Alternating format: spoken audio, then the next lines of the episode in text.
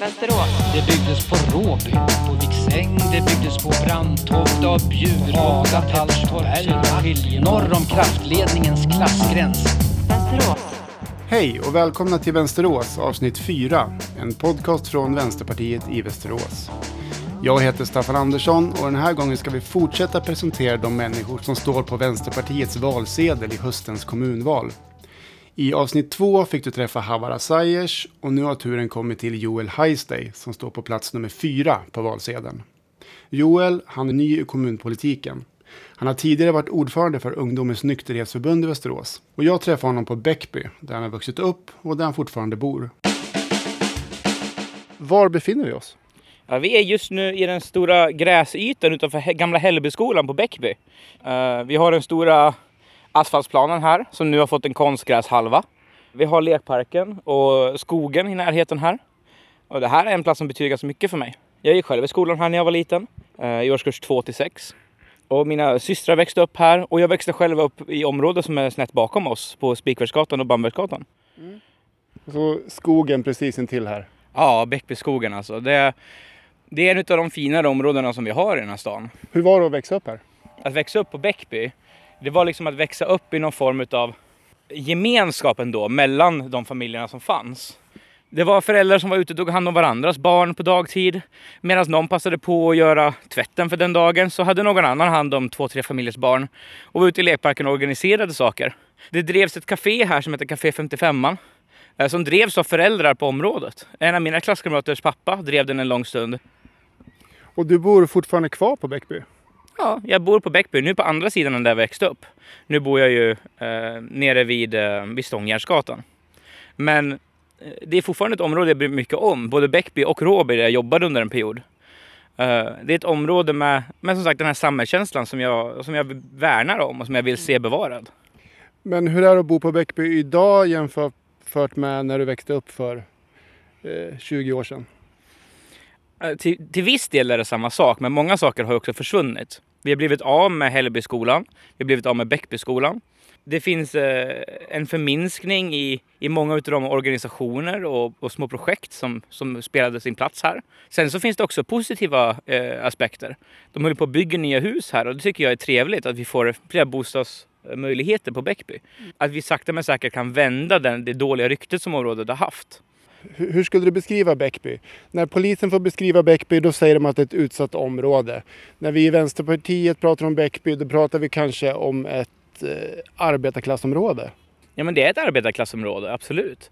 Det är ett område där personer inte alltid har det lika bra ställt som på andra områden. Det är människor som åker buss, det är människor som cyklar, det är många här som inte har en bil och det är människor här som förlitar sig på det som kommunen kan erbjuda dem för att ta sig igenom livet. Förlitar sig på kommunala skolor, förlitar sig på en kommunal sjukvård. Det är människor som behöver den sortens politik som vi bedriver på ett väldigt direkt vis. Tycker du att politiken i Västerås de senaste decennierna har gjort vad de bör och kan för Bäckby? Det finns inte en kommun i Sverige som har gjort vad de bör och kan för arbetarklassen de senaste decennierna. Det finns det absolut inte. Och för människorna på Bäckby så blir det väldigt påtagligt. Framförallt i Västerås som jag tycker har bedrivit en högre politik ända sedan jag växte upp här. Jag tycker att det finns ett starkt behov av att rusta och investera i våra lokala områden. Och då pratar jag inte bara om Bäckby.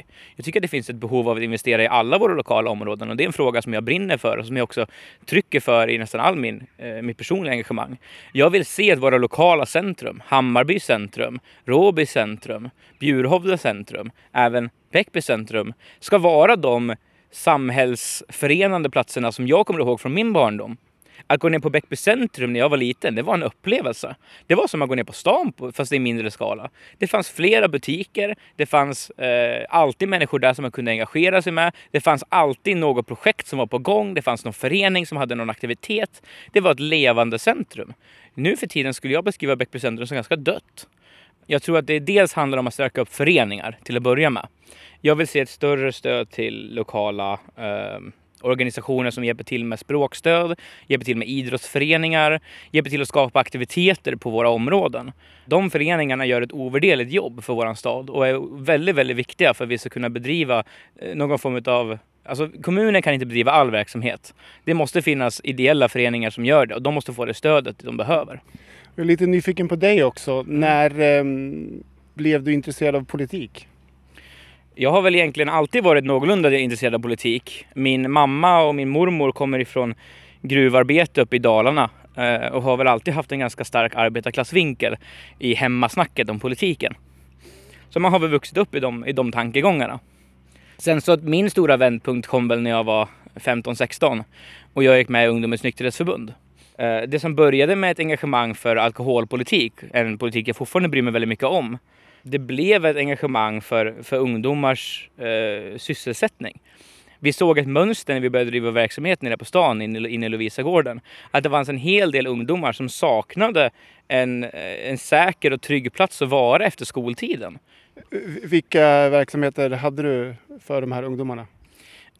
Vi bedrev allting från tv-spelsturneringar. Vi hade träffar ute i Vasaparken där vi hade picknick och femkamp. Vi hade en fritidsgård för allmän umgänge. Där vi hade uppe i översta våningen på Lovisagården så kunde vi alltid träffas några gånger i veckan. Umgås, pyssla, fika, se på film. Vi gick på bio tillsammans. Det som var så himla spännande med den här rörelsen, det var att visst, aktiviteterna var jättekul. Men det som var ännu roligare var att det var vi ungdomar själva som tog initiativ, tog ansvar för att det blev rätt genomfört. Samlade ihop, sökte bidrag för det, samlade ihop resurser. Förde en besparing, hade en ekonomi. Och förde en demokratisk sida också. Jag lärde mig mötespolitik. Hur för man ett möte i en förening. Som jag nu när jag är politiskt aktiv är ganska glad att jag har en grund i. Vad är ett protokoll? Vad är en dagordning? Hur röstar man? Den sortens sak utbildade vi våra medlemmar i. Och det blev ju väldigt, väldigt värdefullt. Ja, för det är lite nytt för dig det här. I alla fall med partipolitik. Mm. Även om du har jobbat politiskt som du beskriver. Mm. Du är 26 år nu, va? Jajamensan.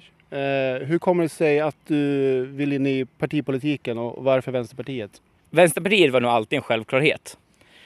Men när vänstern drog igång med hyreskampen förra sommaren, då kände jag att men vänstern är ju igång. Det är inte någon form av stödparti som ska småpåverka, utan det här är ju parti som vill någonting på riktigt. Och som faktiskt sätter skåpet där det ska stå. Då kände jag, nu måste jag vara en del av det här. Jag kan inte sitta på sidan längre och bara rösta. Jag måste engagera mig. Jag tänker som avslutning på den här intervjun. Ska vi ta en promenad ner mot Bäckby centrum? Och absolut. Så pratar vi längs vägen så kan du beskriva lite vad vi ser och vad du tänker om det vi ser här. En sak som jag tycker är väldigt vacker som vi ser på vår högra sida nu. Det är vägen upp till scoutstugan. Scouterna är en rörelse som jag själv inte har varit medlem i, men som jag ofta har vänner som är medlemmar i, som mina systrar har varit medlemmar i, som är en rörelse som jag bryr mig väldigt mycket om och som jag tycker är väldigt värdefull. Det ser vi som ett praktexempel av de här ideella föreningarna som springer upp runt om i områden och skapar meningsfull verksamhet för barn och ungdomar, skapar en meningsfull fritid. Så ser vi gamla pulkabacken här, den är fin, den är fortfarande använd. Ja. Och nu kommer vi fram mot Bäckbyskolan tänkte jag säga, men det är det ju inte längre. Nej, det är det inte. Och det tycker jag är tråkigt för att det är ju väldigt många barn och ungdomar som bor på Bäckby och att vi inte kan ha vår egen skola längre, det tycker jag är sorgligt. Jag tycker att det är ett misslyckande från statligt och kommunalt håll att den skolan inte kunde räddas. Vad tror du det betyder för området att den har försvunnit? Det betyder att våra barn och ungdomar går i skola på andra områden. I skolor som är mer överbelastade för att de skolorna tar in en helt områdes mer utav elever. Jag tror också att det är en svaghet för området som helhet. Där områdets känsla för gemenskap skadas av att det inte finns en samlingspunkt för våra ungdomar. Och ett liv på vårt centrum som skapas av de ungdomarna. Mm. Nu börjar vi närma oss centrum här och torget. Ja, det är ju faktiskt fint hur de har byggt om dock, det måste jag säga. Jag älskar de här nya parkbänkarna och den färg och form som har drivits in hit. Men så ser vi också till höger den gamla byggnaden för ekonomisk verksamhet som inte har fungerat. Vi ser här, om vi stannar till lite, den här långa byggnaden här, där fanns Swedbank när jag var liten. Ända sedan de la ner på grund av att det inte var säkert lönsamt att vara här på Bäckby och ofta så förstördes fönstren. Sen de la ner så har ingen kunnat konsekvent vara i den lokalen. Och den har ändå varit tom nu i, vad kan det vara, 12-20 år. Mm. Det tycker jag är negativt för området. Där har vi sushibutiken som la ner. Där har vi gamla Netto som la ner. Där vi nu fortfarande har apoteket. Men undrar hur länge det är kvar. gamla Ica har flyttat nu och nu är de nya byggnaderna. Och jag måste ändå säga att den nya Ica-butiken är fin. Men där kommer ju en till hjärtefråga för mig. Och det är att vi förlorar våra postombud. Mm. Det finns ju inte en Postnord-ombud för att hämta post på här längre. Vi måste åka bort till Erikslund och hämta posten. Bara för att den nya Ica-butiken, de hade inte plats. Och det skyller jag inte på dem för. Det är självklart att de inte ska kunna bedriva den verksamheten. Men vart ska vi nu hämta våran post? Det är inte resonligt att hela Bäckby, ända ner till Lidl, hämtar sin post på Erikslund. Om jag ska åka buss till Erikslund, då måste jag alltså åka ner till stan, byta buss till trean och åka tillbaka till Xlund. Det tar alltså med en timme att komma och hämta post. Det känner jag är en förolämpning mot området. Och Postnord har satt upp en paketbox nere vid Lidl som visserligen är ganska långt ute på hörnet utav området, långt bort från de flesta utav oss, som kan hjälpa till viss del. Men ett vanligt postombud för de allmänna tjänsterna för posten, att kunna köpa frimärken, köpa sina paket, skicka iväg paket, det kan man inte göra i en box. Det tycker jag är dåligt för området. Mm. Och visst är det så att du jobbar på posten också? Just nu så är jag kundservicearbetare på Postnord, ja. Så jag är ganska insatt i just den här frågan. Jag hörde att du brann lite extra här. Absolut. Jag har själv ringt in till mitt eget jobb och lämnat en synpunkt på detta. Vilket tycker ni också ska göra. Lyssna på den här podden, ring till Postnord och lägg en synpunkt på att det saknas ett postombud på Bäckby. Får se om mina chefer hör av mig till mig efter ett tag och säger att nu får vi för många samtal om det här. Men det gör det. Det är bra. Det påverkar. På riktigt. Ett enskilt samtal påverkar inte jättemycket. Men många samtal till utvecklingsgruppen, det kan få dem att agera. Gräsrotsrörelse för posten. Det var alltså Joel Hijstee som är ett av de översta namnen på Vänsterpartiets valsedel i kommunvalet. Och vill du veta mer om vilka politiker som kandiderar till kommunfullmäktige i Västerås för Vänsterpartiet så kan du gå in på vår hemsida. Det finns en länk i avsnittsbeskrivningen. Nu är det snart bara en månad kvar till valet, den 11 september. Och snart drar valrörelsen igång på riktigt. Så podden den kommer säkert att komma ut lite oftare den närmaste tiden. Ha det så gott så länge. Hej då!